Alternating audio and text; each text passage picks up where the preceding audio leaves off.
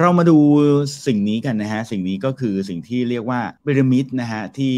เป็นเทคนิคของการโน้มน้าวนะซึ่งพอผมเนี่ยได้เนื้อหามาเนาะเห็นคนเขาแชร์เรื่องเกี่ยวกับตัวพีระมิดเนี่ยแล้วอ่านก็รู้สึกว่าอยากได้รายละเอียดก็เลยไปเซิร์ชดูนะฮะปรากฏว่าก็ค้นพบนะสิ่งนี้เขาเรียกว่า Minto พีระมิดนั่นเองนะฮะอืม Minto พีระมิดนะอ่าไอ้เจ้า Minto พีระมิดเนี่ยนะฮะมันเป็นยังไงนะเออนะมันเป็นยังไงนะมินโตพีระมิดผมอยากเล่าให้ฟังอย่างนี้ก่อนว่าคือเจ้าพีระมิดเนี่ยมันเป็นพีระมิดของการที่ว่าเป็นคอนเซปต์ของการโน้มน้าวก็คือว่าถ้าเกิดว่าเราจำได้แค่เจ้าพีระมิดสามตัวเนี่ยไอ้เจ้าตัวพีระมิดเนี่ยนะฮะเราก็จะสามารถเข้าใจได้โดยพีระมิดนี้นะฮะเขาเรียกว่ามินโตพีระมิดเพราะว่าคนที่เป็นคนคิดเจ้าพีระมิดคนนี้ชื่อว่าคุณบาบาร่ามินโตนั่นเองนะครับซึ่งเขาเนี่ยนะฮะทำงานอยู่ที่ McKinsey นะในปีหนึ่งเก้าเจ็ดศูนย์เลยนะโอ้โหเก่าแก่มากนะฮะแต่ว่าเขาก็คิดเจ้าพีระมิดนี้ขึ้นมาเพราะว่าเขารู้สึกว่าเวลาที่เขาทำเอ่อเนื้อหาคอนเทนต์ต่างๆหรือเวลาเขาพูดนะหรือว่าในการทำรีพอร์ตหรือการทำอะไรต่างๆนานาเนี่ยนะฮะบางครั้งเนี่ยเขาต้องพยายามทำให้คนเข้าใจในสิ่งที่เขาพูดเขาต้องพยายามทำให้คนเชื่อนะหรือต้องพยายามโน้มน้าวให้คนสนใจหรือเห็นภาพเดียวกันกับที่เขาเล่าเขาพูดขึ้นมานะฮะซึ่งทีเนี้ยไอ้เจ้าพีระมิดตัวนี้นะฮะมันก็เลยเป็นสิ่งที่เขาเนี่ยสรุปรวบยอดออกมาแล้วก็คิดว่ามันเวิร์กนะทีนี้เรามาดูกันฮะว่าเจ้าพีระมิดเนี่ยมันมีอะไรบ้างนะครับอืมเพื่อทำให้ทุกคนเข้าใจอย่างรวดเร็วนะอ่ะเรามาดูนะฮะพีระมิดตัวนี้นะครับถ้าเพื่อนๆดูจากทาง YouTube นะก็จะเห็นว่ายอดบนสุดนะฮะมันจะเป็นคำว่า conclusion นะหรือว่าบทสรุปนั่นเองนะฮะเออนะเปิดมาด้วยท่อนบนสุดคือบทสรุปเลยนะแล้วก็ตรงกลางเนี่ยนะฮะก็จะเป็นคำว่า key argument นะฮะอ่านะฮะแล้วก็สุดท้ายนะครับก็คือคำว่าล่างสุดก็คือคำว่า detail information นะฮะเออมีอยู่แค่สามส่วนนี้เท่านั้นเองนะครับโดยคุณมินโตเนี่ยนะครับเขาก็บอกนะบอกว่าเวลาที่เราจะโน้มน้าวหรือเราจะพูดคุยอะไรกับใครนะเพื่อให้มันเกิด effective มากๆแล้วก็ชัดเจนมากๆเนี่ยเขาอยากให้เริ่มต้นจากconclusion ก่อนเลยนะฮะเออเริ่มต้นจากบทสรุปก่อนเลยนะฮะจากนั้นเนี่ยนะฮะพอเราเริ่มจากบทสรุปก่อนเลยเนี่ยซึ่งซึ่งหลายๆคนอาจจะงงนะว่าเอ๊ะทำไมเราถึงไปเริ่มต้นที่บทสรุปนะทั้งๆที่เอ๊ะเวลาเราเรียนหรือว่าเราสนใจเรื่องของแบบการพูดเนี่ยเขาก็มักจะบอกว่าเฮ้ยเราเริ่มต้นจากการพูดบรรยายอารัมภบทไปก่อนนะแล้วก็มี introduction นู่นนี่นั่นแล้วเดี๋ยวค่อยไปสรุปตอนท้ายมันถึงได้ชื่อว่าสรุปไงนะฮะแต่ว่าคุณมินโตบอกว่าไม่ใช่นะฮะการเริ่มต้นเนี่ยเราควรเริ่มต้นที่ conclusion ก่อนนะฮะทำไมเราถึงต้องเริ่มต้นที่ conclusion นะก็เพราะว่าเขาบอกว่าการเริ่มต้นที่ conclusion เนี่ยนะฮะมันจะเป็นการ capture attention นะก็คือทำให้ผู้ที่สนใจเนี่ยนะฮะในเนื้อหาเนี่ยสามารถที่จะแบบดึงความสนใจของเขาได้นะแล้วเขาก็จะรู้สึกว่าเฮ้ยเออเฮ้ยมันมันเป็นอย่างนี้หรอมันน่าสนใจอย่างนี้หรอนะฮะซึ่งทีนี้เนี่ยพอผมมามาดูหัวข้อนี้นะฮะแล้วเขาบอกว่าเริ่มต้นด้วย conclusion เนี่ยเออมันก็ทำให้แบบมันมันรู้สึกว่ามันน่าสนใจจริงๆนะเขาบอกว่าทำให้คนฟังอ่ะอาจจะได้ key takeaway บางอย่างได้ message บางอย่างได้สิ่งที่แบบว่ามันชัดเจนมันเคลียร์มากๆเลยนะฮะอืมซึ่งตรงนี้เนี่ยมันก็มี principle อีกอันหนึ่งที่เขาเรียกว่า bottom line up front นะก็คือเอาบทสรุปเนี่ยมาไว้ข้างหน้านั่นเองนะฮะตรงนี้มันจากข้อแรกเนี่ยทำให้ผมนั่งคิดนะเคยไหมฮะเวลาเราถามเพื่อนว่าสมมุติเราถามว่าเออคุณเก่งเราควรทำสิ่งนี้ดีไหมอย่างเงี้ยแล้วเพื่อนก็บอกว่าเออคือจากที่ผมอะไปลองดูมานะแล้วก็ผมก็ไปคุยกับหลายคนเนี่ยเออเราก็เลยลองทดลองมาประมาณสามวิธีซึ่งวิธีแรกก็ไม่เวิร์กวิธีที่สองก็ไม่โอเคแต่วิธีที่สามเนี่ยสุดท้ายมันก็ดีที่สุดซึ่งวิธีนั้นอะก็คือเป็นคำตอบที่บอกว่าการทำเนี้ยมันดีมากอะไรอย่างเงี้ยคือแบบจะอ้อมทำไมตั้งแต่แรกใช่ไหมเออใช่ไหมผมก็เลยแบบมานั่งนึกนะเออจริงแล้วก็ไอ้เทคนิคเนี้ยมันเคยเป็นสิ่งที่มีคนสอนผมนะว่าเวลามีคนถามเนี่ยว่าสมมติบอกว่าไอ้คุณเก่งสิ่งนี้ดีไหมนะเราควรตอบไปเลยว่าดีหรือว่าไม่ดีถ้าเกิดว่าเรามีคำตอบในใจอยู่แล้วเนาะหลังจากนั้นอ่ะค่อยไปเล่าให้ฟังว่าทำไมมันถึงดีหรือไม่ดีตามความคิดเห็นหรือตามข้อมูลที่เราได้มานั่นเองนะฮะอืมดังนั้นเนี่ยนะครับก็ตรงกับเจ้าพีระมิดนะมินโตพีระมิดตัวเนี้ยที่ผมชอบนะก็เพราะว่าเนี่ยไอ้สิ่งที่ผมได้เรียนรู้มาเนี่ยมันตรงกับพีระมิดตัวเนี้ยเขาบอกว่าก้อนแรกเลยก็คือให้ start with conclusion นะก็คือเริ่มต้นที่บทสรุปก่อนเลยนะมีใครถามอะไรเราหรืออยากจะบอกอะไรเขานะให้บอกที่บทสรุปก่อนเลยนะเพื่อที่ว่าจะได้ get attention เขาได้เขาจะได้เข้าใจด้วยนะฮะแล้วหลังจากนั้นนะครับในเลเวลที่สองนะที่เขาบอกมานะเลเวลที่สองก็คือเรื่องของ key argument นะฮะก็คือให้เราเนี่ยพูดถึง key point นะนะ key point ว่าตรงตัว key point เนี่ยมันคือ why นะ why ทำไมนะทำไมเราถึงบอกแบบนี้นั่นเองนะฮะอืมทำไมเราถึงคิดแบบนี้ทำไม conclusion เราถึงเป็นแบบนี้นะฮะถ้าเกิดว่ามีคนถามว่าเอ๊ะคุณเก่งร้านเนี้ยนะฮะควรไปกินไหมนะเราตอบเลยว่าควรนะควรไปกินนะต้องกินนะอ่ะนี่คือ conclusion จากนั้นนะฮะเราค่อย provide key point นะ key point ก็คือ why ก็คือเราก็บอกเลยว่าเนี่ยจากที่ผมไปลองกินมาทั้งหมดสามร้านสี่ร้านห้าร้านในย่านนี้นะก็ค้นพบว่าร้านเนี้ยมีความน่าสนใจมีความอร่อยที่สุดแล้วแบบนี้เป็นต้นนะก็คือบอก key point ไปในจุดนี้นั่นเองนะฮะทีนี้มาในเลเวลที่สามนะก็คือ bottom line ท้ายสุดเลยนะฮะเขาก็บอกว่าให้ลง detail information นั่นเองนะฮะอืม detail information หมายความว่ายังไงก็คือหลังจากที่เมื่อกี้นี้นะฮะเราได้พูดถึงนะเอ่อ conclusion ไปแล้วอ้าวควรกินไหมร้านนี้เอาควรนะจากนั้นก็เพราะว่าผมไปนะ why ทำไมเราถึงตอบนี้ก็คือเพราะว่าผมนี่ไปลองมา สามสี่ ร้านแล้วมันเป็นแบบนี้สุดท้ายค่อยไปลงดีเทลซึ่งดีเทลเนี่ยนะฮะมันอาจจะเป็นรายละเอียดเยอะๆก็ได้นะอย่างเช่นเนี่ยร้านนี้เนี่ยนะเอ่อมันเป็นเพราะว่าร้านนี้เนี่ยมีอะไรบ้างซึ่งตรงดีเทลเนี่ยอาจจะเป็นเรื่องของเอ่อ supporting information นะหรือว่า fact นะหรือว่า evidence ต่างๆนะหรือว่าตัวเลขหรือ result นะนะยกตัวอย่างเช่นร้านนี้ได้รับมิชลินนะอ่าได้รับรางวัลมิชลินมาสี่ปีซ้อนแบบนี้เป็นต้นนะซึ่งนี่ก็คือเป็น evidence นะตัวที่คอย support สิ่งที่เราพูดเพราะว่าบางทีเราบอกว่าร้านนี้อร่อยผมลองมา สามสี่ ร้านแล้วแต่ว่าก็คุณเป็นคุณไงใช่ไหมเราเป็นเราเนี่ยเพื่อนอาจจะคิดนะว่าจริงเมื่อวานเออพี่เก่งนี้เจออะไรก็อวยหมดเนาะอาจจะไม่จริงก็ได้ถูกไหมแต่ว่าพอเรามี detail information หรือว่ามี evidence บางอย่างนะที่บอกว่าไอ้เจ้าร้านนี้เนี่ยได้รับการ recommend มาแล้วนะจากเอ่อมิชลินสตาร์นะหรือว่าหนังเรื่องนี้ได้รางวัลออสการ์มาอย่างนี้นะหรือแม้กระทั่งบางทีเราอาจจะมีการ refer ถึงบางคนที่น่าเชื่อถือกว่าเรานะอย่างเช่นเขาอาจจะเป็นกูรูหรือว่าเป็นคนที่แบบชอบดูหนังมากๆนะอาจจะเป็นเพื่อนในกลุ่มของเราก็ได้ที่แบบ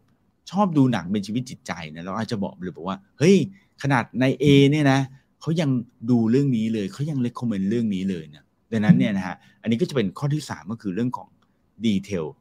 information นั่นเองนะฮะอืมดังนั้นเนี่ยเขาก็เลยบอกนะบอกว่าเทคนิคนี้เนี่ยนะฮะการใช้พีระมิดนะซึ่งมีสามชั้นแบบนี้นะฮะคุณสามารถเอาไปใช้ได้กับทุกอย่างเลยนะฮะไม่ว่าจะเป็นการทำงานหรือแม้กระทั่งชีวิตประจำวันหรือแม้กระทั่งการที่เราจะเขียนรีพอร์ตนะหรือว่าเขียนจดหมายโน้มน้าวอะไรสักอย่างบางอย่างเนี่ยนะฮะสามารถที่จะใช้เทคนิคนี้ได้เลยนะครับทีนี้ในบทความนี้เนี่ยนะฮะซึ่งเดี๋ยวผมเนี่ยจะแชร์ให้ดูด้วยนะฮะว่าผมเอาบทความนี้เนี่ยนะฮะมาเนี่ยก็เดี๋ยวผมจะแชร์ลงไปในเอ่อกลุ่มนะใน Morning Call Group ใน Facebook นะฮะเขาก็มีตัวอย่างนะของเอ่อการใช้ Minto Pyramid เนี่ยนะฮะกับพวกเอ่ออีเมลนะเวลาเขียนอีเมลหรือเขียนบทสรุปเขียนรีพอร์ตต่างๆนะก็เขาจะยกตัวอย่างอย่างเช่นแบบพอเขียนไปเนี่ยพารากราฟแรกเลยนะเขาจะเขียนเลยว่าเนี่ย our recommendation เนี่ยนะฮะคืออะไรนะว่าจะต้องทำหรือไม่ควรทำอะไรนะจากนั้นเนี่ยนะฮะพารากราฟที่สองเนี่ยค่อยเป็นพารากราฟที่ใหญ่กว้างขึ้นมาหน่อยนะที่จะบอกว่าทำไมนะทำไมเราถึง recommend แบบนี้แล้วก็พารากราฟสุดท้ายเนี่ยอาจจะเป็นพารากราฟที่กว้างที่สุดใหญ่ที่สุดเลยนะรายละเอียดเยอะที่สุดเลยนะฮะก็อาจจะพูดถึงตัวเลขต่างๆนะจากบทสรุปมานะมีรายงานมาจากการรีเสิร์ชมาจากคนทั้งหมดเป็นพันเป็นหมื่นคนผลลัพธ์ออกมาเป็นแบบนี้การทำแบบนี้ทำให้ได้รายได้เพิ่มขึ้นกี่เปอร์เซ็นต์นู่นนี่นั่นก็คืออย่างที่บอกนะว่าก้อนสุดท้ายเนี่ยจะเป็นก้อนที่ใหญ่สุดอาจจะมีดีเทลมีตัวเลขมีนัมเบอร์มี evidence ต่างๆนั่นเองนะครับจบละ Minto Pyramid เร็วไหมนะฮะก็เร็วดีนะฮะแต่ทั้งนี้ทั้งนั้นนะฮะเขาก็ยังไม่หมดแค่นี้นะพอดีว่าผมเนี่ยก็ไปนั่งดูมาอีกนะก็ไปเซิร์ชมาอีกนะไปดูรายละเอียดมาอีกนะว่า จริงๆแล้วเนี่ยนะเออมันมีข้อมูลอะไรที่น่าสนใจอีกจริงๆ เอ่อ เจ้าตัวพีระมิดสาม สามชั้นเนี่ยนะฮะถ้าไปเสิร์ชดูเนี่ยบางที่อาจจะใช้ wording แบบอื่นนะเอออาจจะไม่ได้ใช้คำว่า conclusion key argument หรือว่า detail information นะแต่ว่าหลักๆแล้วเนี่ยก็เนื้อหาประมาณเดียวกันนี่แหละนะครับทั้งนี้ทั้งนั้นนะเออเขาก็มามีบทความหนึ่งเนี่ยนะฮะมาพูดถึงเรื่องที่น่าสนใจมากขึ้นอีกนะฮะก็คือเขาพูดถึงว่าเอ๊ะแล้วนอกจากเอ่อเจ้า Minto Pyramid แล้วเนี่ยมันมีเทคนิคอื่นๆอะไรอีกนะฮะที่จะช่วยทำให้เราเนี่ยสามารถที่จะสื่อสารนะกับคนอื่นแล้วสามารถที่จะเคลียร์ชัดนะแล้วก็คนสนใจได้จริงๆนะครับอ่ามีหนึ่งในเทคนิคที่ผมรู้สึกว่าน่าสนใจมากๆเขาก็เรียกว่า the rule of three นะฮะ rule of three นะฮะหรือว่ากฎของเลขสามนั่นเองนะฮะซึ่งอันนี้เนี่ยผมเอามาจากตัวเว็บไซต์นะเป็นบล็อกอันหนึ่งนะฮะเขาก็เขียนขึ้นมาว่า the rule of three นะฮะ rule of three เนี่ยก็คิดมาจาก McKinsey อีกแล้วนะฮะ เอ่อ เขาก็คิดขึ้นมานะฮะแล้วเขาก็บอกว่าเวลาที่เราเนี่ยนะฮะพูดถึงเรื่องอะไรที่มันมีรายละเอียดอะไรก็แล้วแต่เนี่ยนะก็พยายามตอบให้ได้เป็นสามหัวข้อนะแยกออกมาเป็นสามข้อนะอย่างเช่นสมมุติมีคนมาถามเรานะว่าเฮ้ยผมเจอปัญหานี้เนี่ยผมควรจะจัดการกับมันยังไงดีนะเออเขาบอกว่าง่ายที่สุดเลยคุณควรจะสรุปมาให้เขาเป็นสามข้อเช่นอ่าเนี่ยผมมีอ่าโอเคคุณงงใช่ไหมไม่รู้จะทำยังไงใช่ไหมผมมีสามข้อให้คุณจับอ่าวันนี้มีสามเทคนิคแบบเนี้ยเป็นต้นนะแล้วก็บอกเขาไปเป็นข้อๆนะซึ่งในบทความนี้นะฮะเขาก็บอกว่าต้องสามนะไม่ใช่สองแล้วก็ไม่ใช่สี่นะซึ่งเขาก็บอกว่าทำไมมันถึงต้องเป็นสามนะเพราะว่าหนึ่งคือนะฮะการบอกว่ามีสามข้อเนี่ยมันทำให้คนสนใจนะ get attention นะอีกแล้วนะเวลาเราจะเล่าอะไรให้ใครฟังเนี่ยต้อง get attention เขาให้ได้นะแล้วก็แน่นอนนะมันทำให้จำได้นะครับอืมนะแล้วก็สองเนี่ยนะฮะเหตุผลที่สองก็คือมันจะทำให้ตัวเราเองด้วยเนี่ยนะฮะ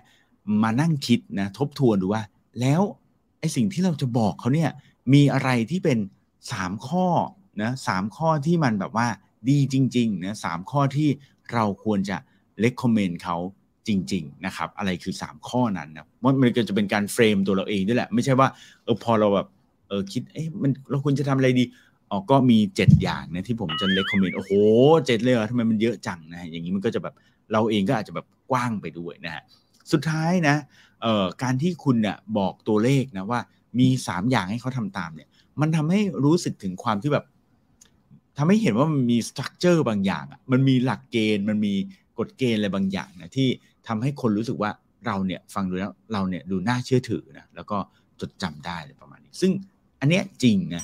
เออผมเองก็ใช้เทคนิคนี้เหมือนกันนะฮะเออเวลาที่เดี๋ยวนี้แต่ก่อนอ่ะแต่ก่อนเวลามีคนมาถามนะแล้วถามว่าเออพี่เก่งเออผมจะต้องทำยังไงบ้างกับเรื่องนี้นะผมก็จะไม่ได้มีหลักการผมควรจะบอกไปเลยบอกว่าอ๋อโอเคก็ลองไปทำแบบนี้ดูนะแล้วก็ต่อด้วยทำแบบนั้นแล้วก็ต่อด้วยทำแบบนู้นเงี้ยคือบอกเขาไปเรื่อยๆเป็นประโยคยาวๆสุดท้ายคนฟังจำไม่ได้นะคนฟังจำไม่ได้นะเออตอนหลังผมก็เลยใช้วิธีการบอกเขาเป็นข้อๆไปแต่ว่าไม่ได้ใช้ rule of three แบบนี้คือไม่ได้ใช้เลขสามแบบนี้นะฮะบางทีก็ออกไปเป็นสี่บ้างห้าบ้างแต่ว่าวันนี้มาฟังดูแล้วอ๋อโอเค